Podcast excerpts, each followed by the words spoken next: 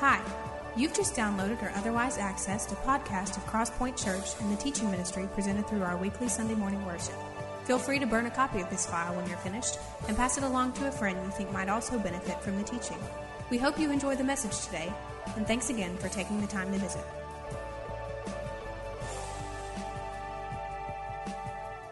There's an episode of Everybody Loves Raymond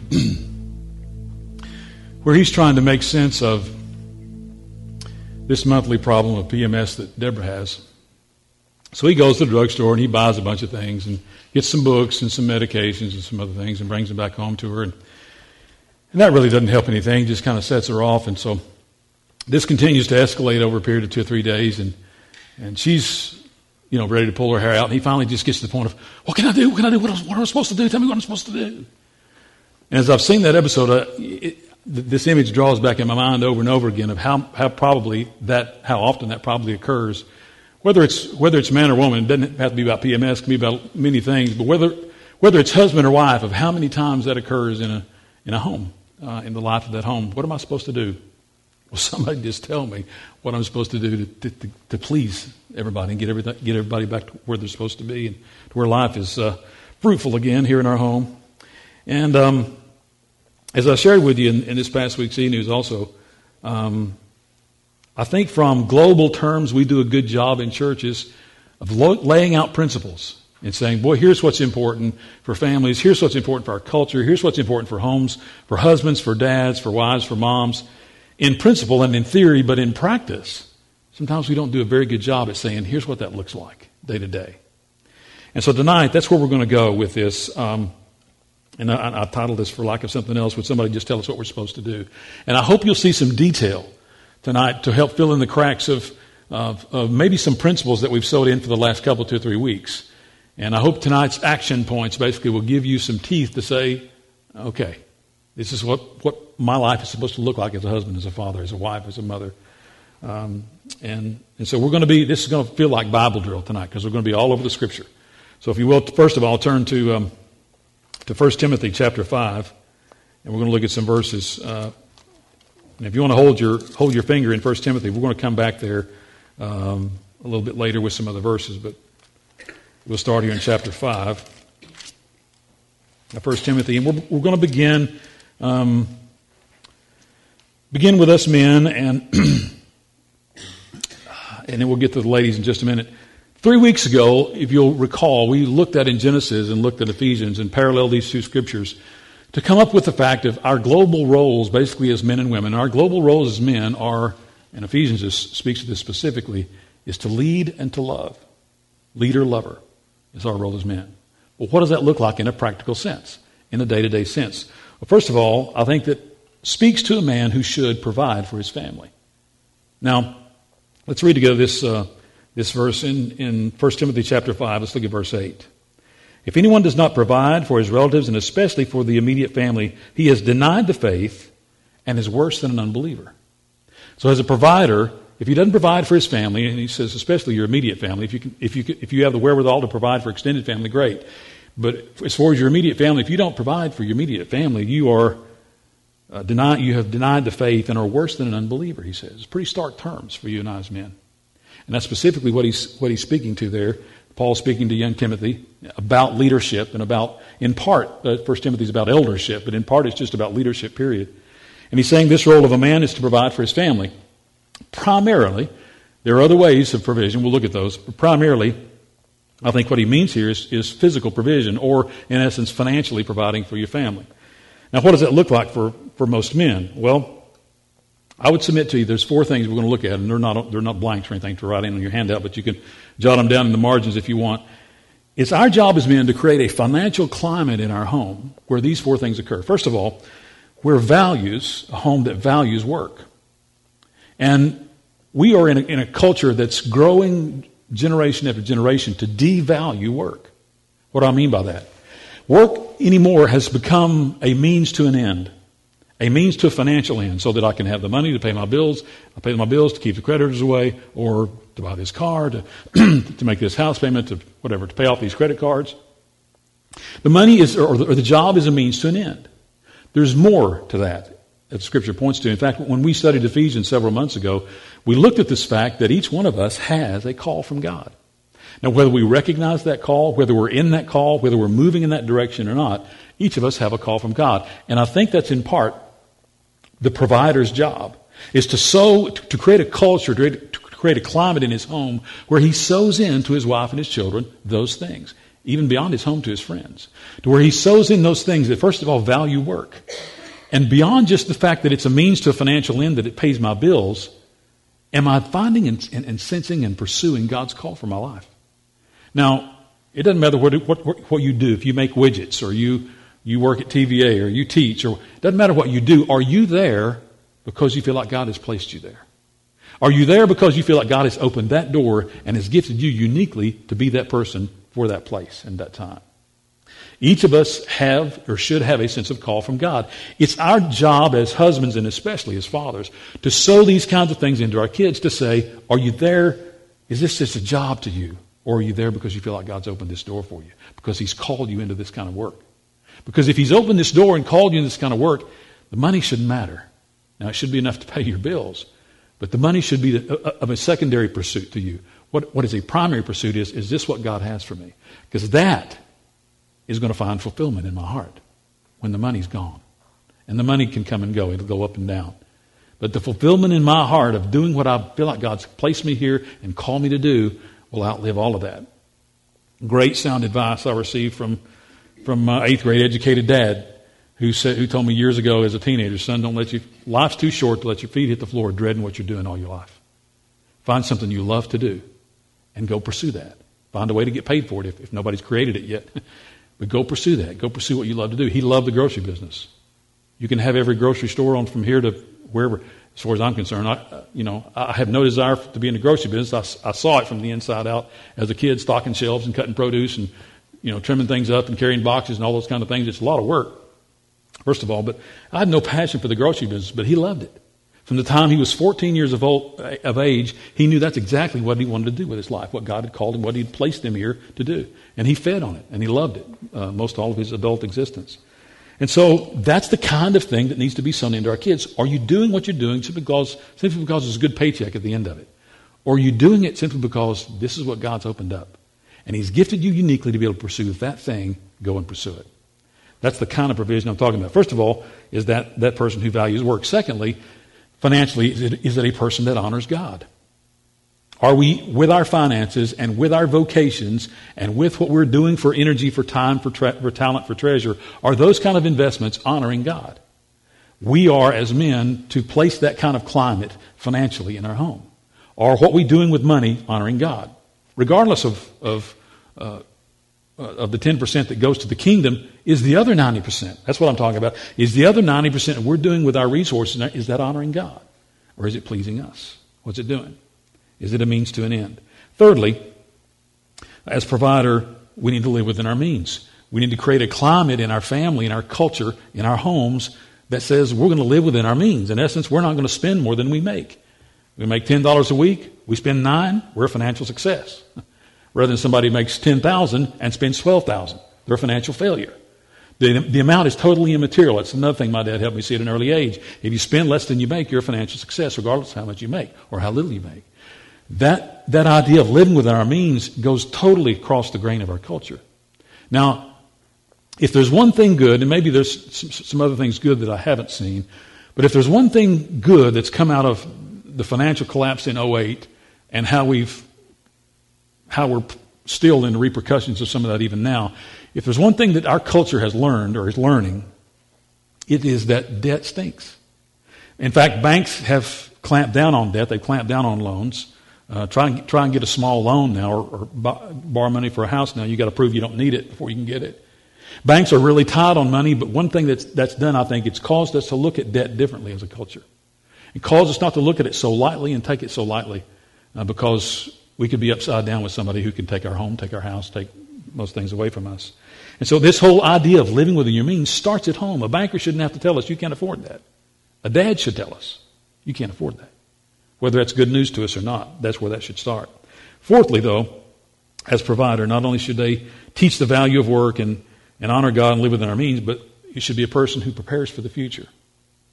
And what do I mean by that? I'm not talking about necessarily laying up, laying up this huge nest egg to, for your kids to fight over after you're gone, or for, but there's this idea that's biblical of our sowing seed ahead of us, sowing seed that will go beyond us. And so, I would, in a practical sense, excuse me, any father that has a mortgage and has kids, any father that has a mortgage and has kids should have life insurance uh, to take care of that indebtedness, whatever, should something happen to you. You shouldn't leave your family in that kind of bind. So, I mean, that's just one example of what I'm talking about. But laying ahead of saving as, as opposed to borrowing is a foreign concept in our culture. That needs to start at home as well. That not only living within our means of can we afford it, but should we have it? Should I save for it? Or is that beyond my means of being able to afford? So, this idea of our being financially responsible, as I said, starts at home in our provision for our family. Secondly, though, the man should protect his family. Turn a few pages over to your right to 1 Peter uh, chapter 3.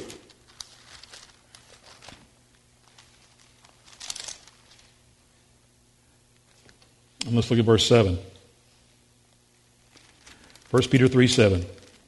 Husbands, in the same way, be considerate as you live with your wives and treat them with respect as the weaker partner and heirs with you of the gracious gift of life so that nothing will hinder your prayers. In essence, you are protector.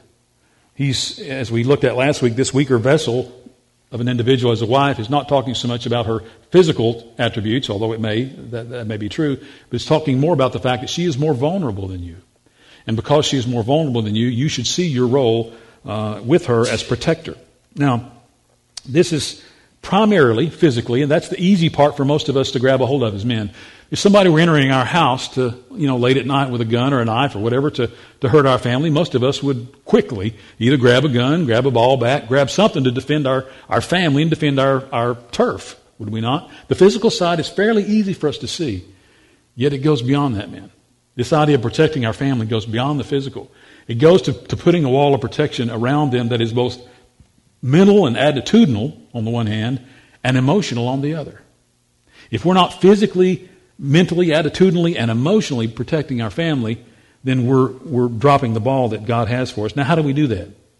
Well, it's easy for us, to, as I say, to look at the physical, but it's, it's harder for us to see those, those mental and, and emotional guards that would attack our family.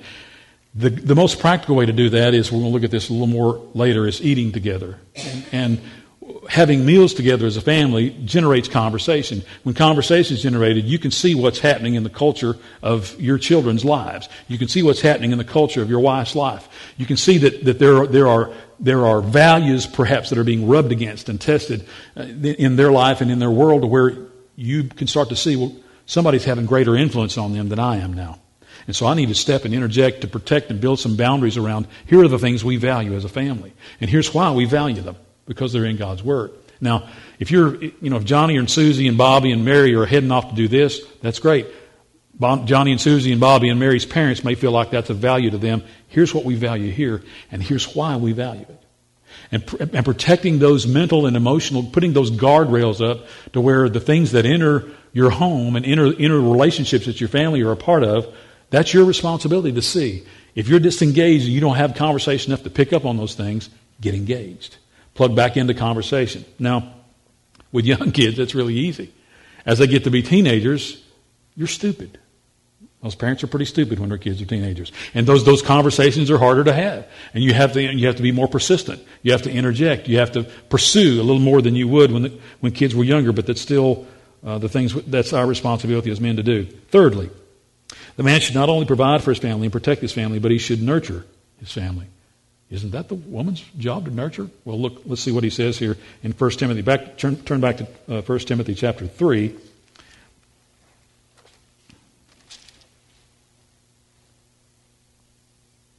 And look, at, look uh, with me, if you will, at verse 5.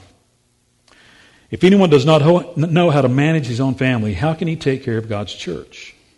He's speaking there primarily to elder leadership, but in essence, he's saying the man should know how to manage his own family.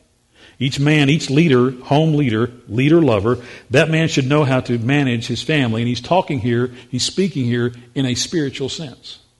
If you're not the spiritual initiator, the spiritual leader, the spiritual provider, in your home that we're dropping the ball on our role. Here he's saying, we are to set the pace and be a husband and father that initiates those kinds of things in our home.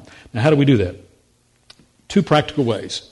One is to practice, not just talk about, but practice the element of prayer in your home, which usually happens in most Christian homes or most homes that are in church when crisis comes. Um, and, and it's great to play, pray when crisis comes. It's a great lesson to teach your kids. When we find ourselves in a hard place, what do we do? We take it to God. When crisis tends to occur, whether it's physical, whether it's financial, whether it's relational, we, we go to God. We take it to God when we're in, in the midst of crisis. And that's a great lesson, but it shouldn't stop with crisis. We should be a family who honors and reveres and holds high this value of prayer, this value that He is in charge of our family. He is setting the pace for our family. He is the, the course we're following. And so, if we're, as leaders, as men in our family, initiating those kinds of things, saying, okay, well, let's just pray about that then we're going to see the values of, of our family, of our kids, and, and even of our wives change in that regard. Secondly, though, as a practice, the Word should be the standard for decisions in your home. If it's how my that's how my mom and dad did it, they may have done it well. But if they didn't do it according to Scripture, we need to find a better way. The Word should be the standard in our home, not because I said so, not because that's what mom and daddy did, but here's what God's Word says to do. Here's how we're supposed to process decisions. Here are the value systems that help us make that decision about should I take that job? Should we move into this neighborhood? Should our kids go to this school? Should we? Those kinds of values based decisions have to center around God's Word if we're going to find out what God has for us. Otherwise, we're hoeing our own row, so to speak, and asking God to bless our mess. Oftentimes, our intentions are good, but we get at the end of the row that we've hoed and think, this isn't working out. what happened? My intentions were good. They were pure. I, I thought I was doing the best for my family. Well, I may have been intended to do the best for my family because that's what I've seen, that's what I know, that's my default system, that's what I've gone back to. But if I'm not gone back to God's word as default, if it's not the standard, and if those in our home doesn't know that it's the standard, guess what? They're going to replicate that all over again. They're going to be raising kids with, with basically making it up on the fly as far as what's right, what's wrong, what's good, what's bad. If there's a standard, it's multi generational. If it was good enough for my parents and it honored God, and it's good enough for me and it honors God, it'll be good enough for my children to honor God, good enough for my grandchildren and my great grandchildren and to honor God. Why? Because the standard is consistent over and over and over again. Now, will culture change? Will some of the, some of the decisions that have to be made uh, be made in, in more oblique ways? Sure. because as our culture expands, the ways that we look at how to plug the scripture into those things becomes a greater challenge, but it's still true and it's still the authority and it's still correct, and it's still trustworthy, and it's still worth following. That's your job and my job as men to make sure our families know that. And to make sure that we don't just tell them that. Well, have you, have you searched God's Word about that? Have you prayed about that decision? If we're not modeling that, guess what? They're not going to either. So we need to model that in our homes, this, this this idea of our being the nurturer spiritually, of taking that role and putting that on our backs and modeling that in our homes for our kids to where we initiate those kinds of things. We don't just tell our wife, hey, won't you tell them to pray about it? No, we initiate those things on our own. Now, providing the, the, the structure and the boundaries, and that's really the two things that I want to point out, that put your family in a situation where you revere your role with them above everything else earthly. And putting the structure in place, as, as we're talking about here, about your, you're being the provider, the protector, the nurturer of your family, putting these structures in place and creating boundaries to guard those structures is your job and my job as men. Putting these structures in place to say, okay, here's what 1 Timothy 5 8, 1 Peter 3 7, and 1 Timothy 3 5 tell me I'm supposed to do as a man. I need to get with that program because that's God's. I need to get with that program. And here's the structure. These three verses give me the structure for these things. And I need to put some guardrails around these things to make sure the enemy doesn't attack them, because he will attack them. And if he starts to break them down and break the foundational things around, they start to crumble. Things start to happen in our home that we never planned for. Why? Because we didn't create boundaries around them.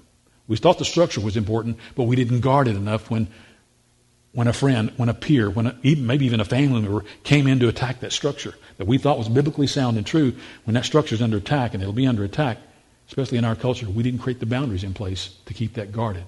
It's our role. Just as we would pick up a, a gun or a ball bat or something to defend our family physically, we should be that tenacious about defending them spiritually, mentally, emotionally. It's our job. Ladies, we looked at three weeks ago your role as one who follows Ephesians 5 and, and Genesis 2, one who follows and fulfills this role of follower and fulfiller, just to parallel man's role of leader lover, um, is what the scripture points out to you. Let's look at these three things um, that I want us to see here. First of all, turn to Genesis chapter 2. And we're going to look at some scripture that we looked at a couple of weeks ago, but, but especially in light of um, women's specific role here and what they're, what they're to look like. Women should provide for their family. Gee, that's what the men were supposed to do, wasn't it? Yes, but in different ways. Women should provide for their family. Look at Genesis 2.18.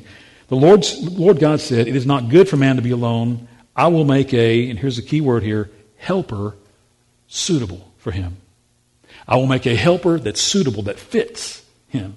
I will make something that, that is apart from his nature, that is, a unique, that is a nature unique in itself to where the gaps that are in this man can be filled with the woman. That's the helper suitable for him. This idea of helper is a, a, a word with physical connotations, not spiritual, a word with physical connotations that the man and woman should fit together emotionally, physically, spiritually, um, and that's her role as helper. It really, that, that word literally in the, in the original Hebrew means corresponding part. That's what that, that word literally means, that it fits perfectly within the, the role for the man. Now, ladies, how do, how do we provide for our family? Well, a wife should, first of all, me, before I get into specifics, that means prioritizing time for your Lord, for your family, and for yourself. And you need to prioritize time for your Lord, for your family, and for yourself. If you're expecting it to happen on its own, too many distractions in our culture for that to happen on its own. Too many really good distractions in our culture for that to happen on its own. So that has to be planned, a planned thing. How do I do that? Let me give you three, three helpful hints to do that. One is this idea of discipline. I'm going to have to be disciplined in, in the way I think and in the way my day goes if I'm going to provide for and plan for my family. Um, oftentimes, women in our culture find themselves in the twos. Um, they have two jobs, too, too many kids, too many expectations. They're too stretched and, uh, and too tired to do much of anything else. And if you're in, if you if you find yourself, I'm, I'm a woman of the, of the twos. Um, there there has to be put in place in your life and in your world some discipline, because that's that's the reality of the world we live in. I'm I'm too expected to be here. I'm too stretched here. I'm too tired here. That, and I don't know anybody that can undertake all of that. I don't know anybody that can be, you know, Pat Summitt, on the other hand, tough gal, and, and whoever the most meek, demure person that comes to your mind is. And everybody in between. No woman can be that. You know why? You weren't designed to. You were designed to fit within the opposite things that, that the man is good at, that the husband is good at. Um, and that takes discipline. The second thing, though, is devotion. Uh, devotion to primarily, as we looked at in Ephesians, support him, affirm him, and empower him. If you're supporting, affirming, and empowering your husband, I'm going to tell you, you won't have a problem finding him as a leader. You won't have a problem, problem stepping or him stepping into that role as leader. As we looked at last week, if you'll create a vacuum and you'll affirm support and create the opportunity for him to lead, most times a man will, unless he's too intimidated not to. Um, how do I do that? How, how, how do I find myself devoted to these things in His world and really for the benefit of my children as well? Uh, I would encourage you, just in a, in a practical sense, to, to find some time for prayer alone. Not with your husband, not with your kids, not around the dinner table, alone. And that may be driving to work. Now, don't close your eyes if you're praying driving to work, but, but your drive to work or wherever the best place for that occurred to you, talk to the Lord daily. Find some discipline. Find, find the discipline to do that on a daily basis. If you'll do that on a daily basis, what you're going to find is God's going to start to feed you in that time of prayer. It's going to be more about your feeding uh, or His feeding you than you're talking to Him. Now, initially, that's, pro- that's probably what it's going to come off like, as you're talking to Him because you know you need to. But the more consistent you are with that, the more you find He feeds you in those times. Not only pray, but make a plan. Um, there, there is a, um, in, in, in planning for, as, as, I looked at earlier, we talked about earlier, in planning for, to, to, prioritize time with your husband, time with your family, time for yourself, that doesn't happen accidentally either. That needs to be a, that needs to be a, a, a great priority for you. I would encourage you, regardless of what it is that feeds you and allows you a chance to Just kind of do that. Whatever it is that, that does that for you, do that. Uh, I, I discovered early, well, not that early, I discovered probably 10, 12 years into our marriage. First of all, I discovered that with two daughters, we needed another bathroom. We had a, a two bedroom, one bath house, and we desperately needed another bathroom. and the older the girls got, the, the, more we needed a bathroom. So I added on a bathroom at the house where we were living, and, and um, it was quite a bit bigger than our original bathroom. But in there, I put a, a jacuzzi tub in the, in the corner of that bathroom simply because I thought they were cool and when we had room for it. And so I put a jacuzzi. I'm, I'm not into taking a bath in the bathtub, as most guys aren't.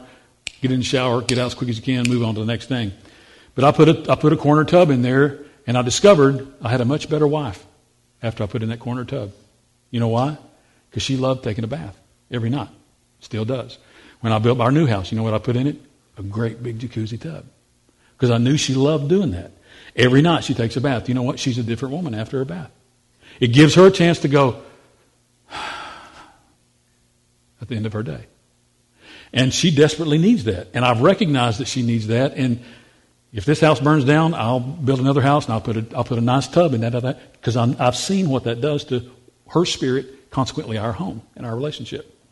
So whatever, whatever that is for you, plan for that to happen. It's not going to happen accidentally. Plan for that to happen and make that a priority for you. Um, and protect your time.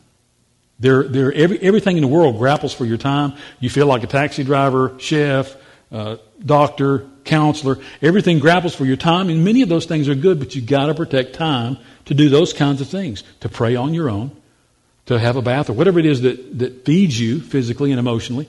To do those kinds of things on your own. Plan for those kinds of things to happen. Your husband will be a better man for it. Husbands, your wife will be a better lady for it if, you, if she has got the time to do that. Now, not only discipline and devotion, but this third thing is really practical and really ingenious. It's called dinner. Um, if you will have dinner together as a family, that's becoming more and more and more rare. You know why? Because we're doing all kinds of good things. Of kids are, you know, going over here and running and doing this and playing ball over there and cheering and tumbling and you know, all kinds of good things that take away from family spending time together. And so there needs to be that sense of we need to check each other out and plug into each other's lives. And we're checking each other out and plugging, plugging into each other's lives. We'll learn that there's a problem at school. There's a problem at work. There's a problem right here around the table, maybe for us. We'll learn those kinds of things if we're eating together and we're sharing life together. If we don't eat together and share life together, those kinds of things never happen. You know why? Because nobody wants to talk about it. If we're sitting around the table and, and, well, even at our house, as we were today, and I bring up something political or some, somebody brings up something spiritual, we, we know probably, or, or especially if we talk about education at our house, we know that there's probably going to be some friction sooner or later in a conversation. I think friction's a great thing in conversation. And, and, and some in our family like that, some don't. But you'll learn, you'll learn those kinds of things around the table. You'll learn, boy, this is, she's passionate about this, or she's passionate, or he's, he's really, really feels strongly about this. You'll learn those kind of things around dinner, around the conversation. And, and ladies, it's your job to make that happen. Men aren't going to make dinner happen. You know why? Because they should be busy doing these other three things we looked at earlier. But it's your role as, and we're going to look at this in just a minute, as, a, as the relational hub of your home. And you are that, whether you realize it or not.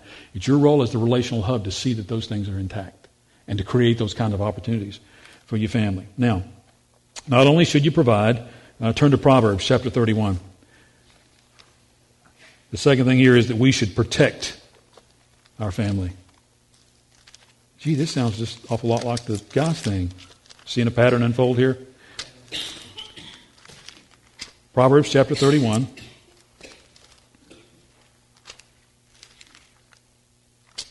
And let's look at verses 10 through 12 here. A wife of noble character who can find? She is worth far more than rubies. Her husband has full confidence in her and lacks nothing of value. She brings him good, not harm, all the days of her life. Women, you are to, to emotionally protect your family. That's exactly what that, that the text of that scripture is talking about. This noble character, a wife of noble character who can find, a wife of emotional stability who can find. That's what that means. And your emotional stability ought to ought to trickle out from you to others in your house. You are emotionally more in tune than a man will ever be. Consequently, you should be aware of those things emotionally that's going on in your relationship with him and in your relationship with your kids that you need to make him aware of that he'll never pick up on, uh, pick up on on his own. You are the emotional protector in your family and in your home. Um, husbands don't learn emotional transparency from their dads. You know where they learn it? From their wives. You know what? I think that's designed that way. I think that's that, that perfect helper, suitable, the, the perfect fit, the conforming fit. I think that's what that Genesis 2.18 is talking about. He's supposed to find those kinds of things from his wife because she is the emotional hub of that home. She is the emotional, she, she has her emotional sensors up most all the time when things are going on around her. Um, children don't learn that from their dads either. They learn that from their moms, as well they should, because their moms are that are, are that emotional emotional director in that home. Um, you're the rudder, whether you like it or not. That home's going to go emotionally where you go. If, emo- if you're emotionally down, the rest of that home's going to be emotionally down. If you're emotionally up, the rest of that home's going to be emotionally up. You're the rudder that steers emotionally what happens in that home. Now, that, that will ebb and flow. You know, as, as your state of mind and as life is working or life isn't working, that'll ebb and flow. Don't expect to be up here all the time. Nobody's ever there all the time. But you shouldn't expect to be down here all the time either. Nobody's ever there all the time. But you're the emotional hub of that home. Realize that responsibility that God's given you, and you are to protect your home emotionally and see is, is everybody cared for? Is everybody, are, are we all emotionally connected with each other uh, here at home?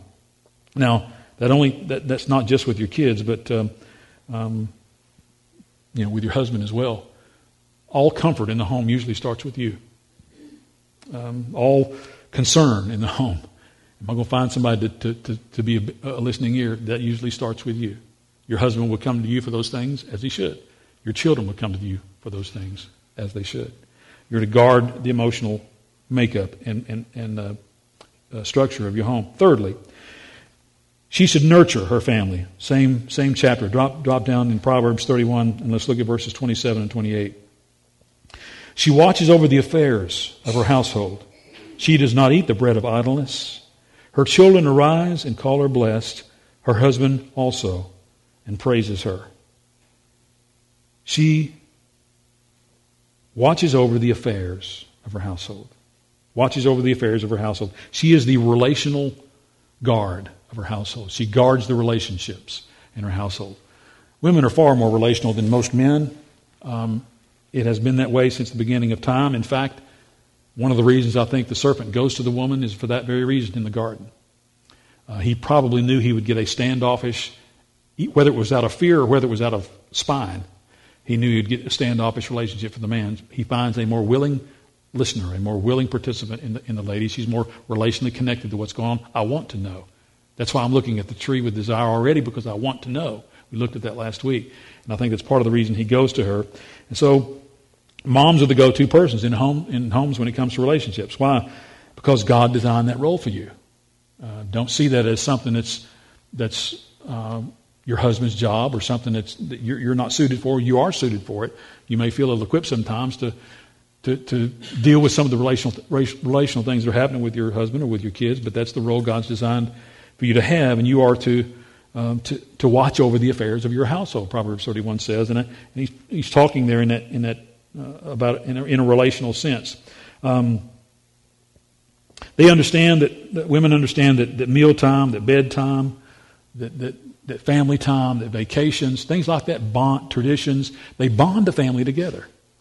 That's why women. That's why women are usually the catalyst to those kinds of things to putting the same thing up in the same place every Christmas, to singing the same songs around the Thanksgiving table, or, or to having the same, having this, preparing this same dish every Thanksgiving, or this same dish when so and so has a birth. You know why that's important? Because it bonds people together. That's that kind of thing. Not only has to do with nutrition, it's got to do with relationships. And our kids and our and our husbands and, and our even our extended family, they are more relationally connected to us because we th- we say those things are important. And it's not just, it's not just, you know, the conversations you have, as I said a moment ago, at bedtime, uh, around, around the dinner table, those things build relationships. They're not, they're not designed just to fill space, to fill the void. They're designed to connect your family at a deeper level to where your root system is stronger with each other. And you know that whatever storm comes and adversity comes, whether it's individ- to an individual or to the family as a whole, we can weather this because we've got each other's backs here, and we know that. We know we're going to stand together. Um, I would encourage you, ladies, to see the value in that role and, and to make it a, a priority. Um, as, as we looked at, we're if it looked like there were some synonymous things there in providing, protecting, and nurturing, there is. We're all we're both called to that, just different different contexts, as you see that the Scripture uh, paints there for us. Both men and women are are called to these things. First of all, against the odds. You're called to do these things biblically against the odds. What do I mean by that? Well, 53% of of marriages outside the church fail and end up in divorce. 52% inside the church fail. Used to be just 50% as, as, as little as three years ago. Now it's, it's um, jumped up 2% inside um, among believers. Well, what does that say? It says the odds are against us. The odds are against our relationship making it, of our family being able to weather these kinds of storms, these, this kind of crisis. Um, we are to, to provide, protect, and nurture against the odds as well, uh, or against the redefinition of the attack on traditional families, and that's happening in our culture. Um, uh, that's being more, becoming more and more pervasive. In fact, there were four states just last week um, that adopted same-sex marriage and approved in their state same-sex marriage. Family is being redefined in our culture, whether we like it, whether we agree with it or don't. It's being redefined in our culture that is an attack on the very things that this, this book says that we're supposed to be and believe and do. And then finally, we're, we're doing these things not only against the odds and against the redefinition of family, but against the enemy. I mean, the scripture describes him as this roaring lion. And he's seeking to devour the things that are most precious to you. He's seeking to devour marriages. He's seeking to devour relationships between parents and especially teenagers. He's seeking to devour those things and break the trust so that it's never trustworthy again and that can never be built back again. And that's his goal. And if he's got us there, he wins. Well, these are the tools to put in place, men and women, to make sure that doesn't happen. And to look at the enemy and say, no, not in this home, not in my family, not here. Uh, he'll, be, he'll be back later with another angle and another approach. But it's our job to defend against those kinds of things. It's, and I, what I want to submit to you tonight, basically, as we close, is those, these are the kinds of things. I don't know what. I wish I could sometimes crawl inside people's minds and even your minds here to try and see what would really push a button for you. What's worth fighting for? What, what do you think is really worth fighting for?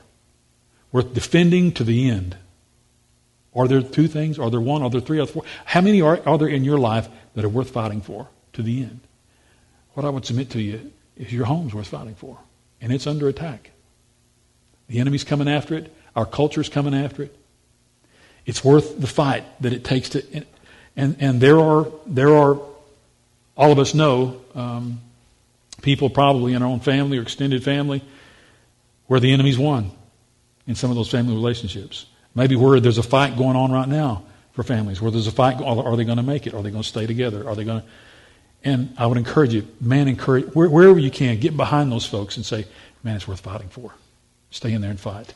But fight with the tools that you need to fight with. Don't fight against the, the enemy of our culture with our culture's weapons.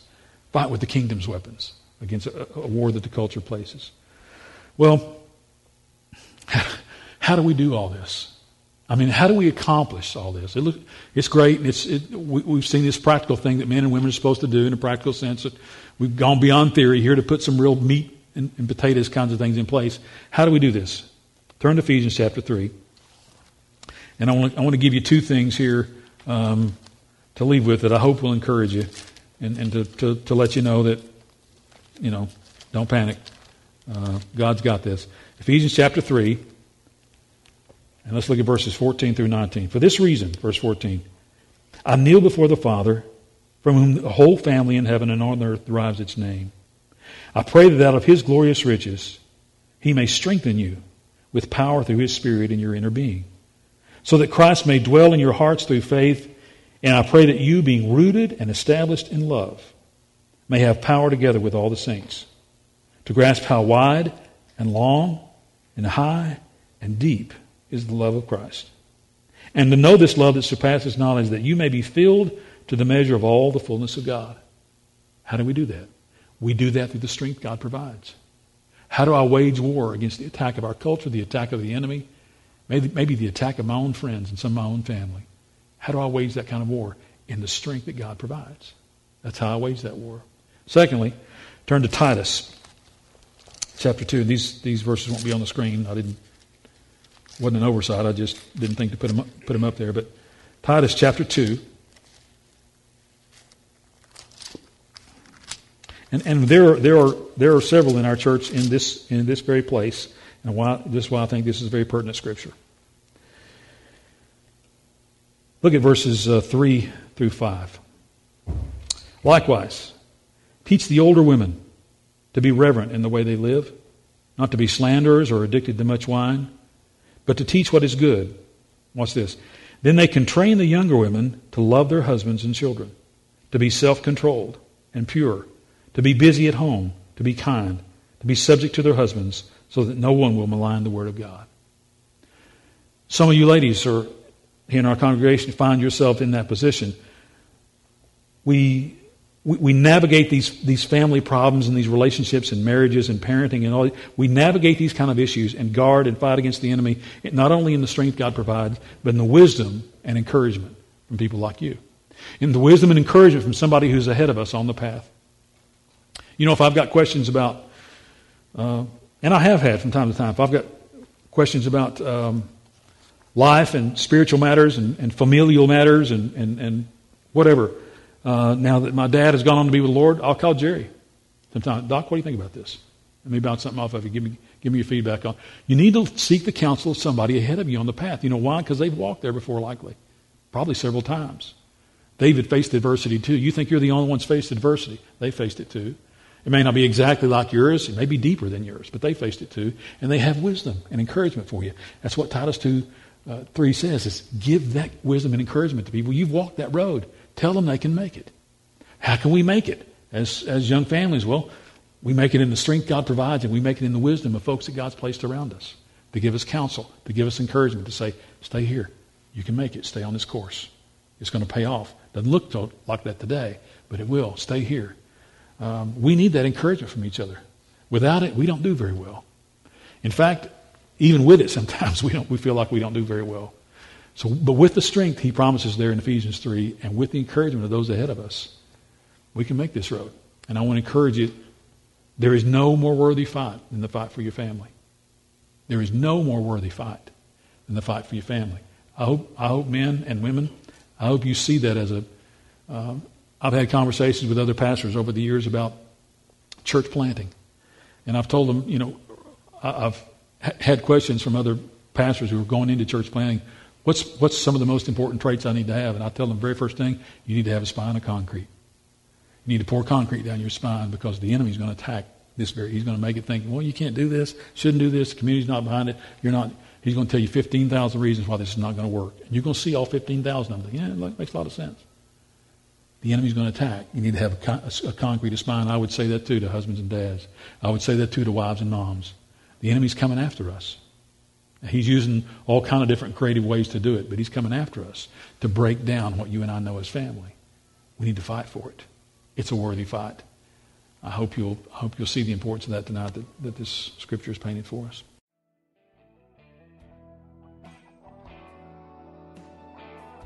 Thanks again for listening to today's message from Crosspoint Church, helping people navigate the journey toward an authentic, biblical, and contagious walk with Christ.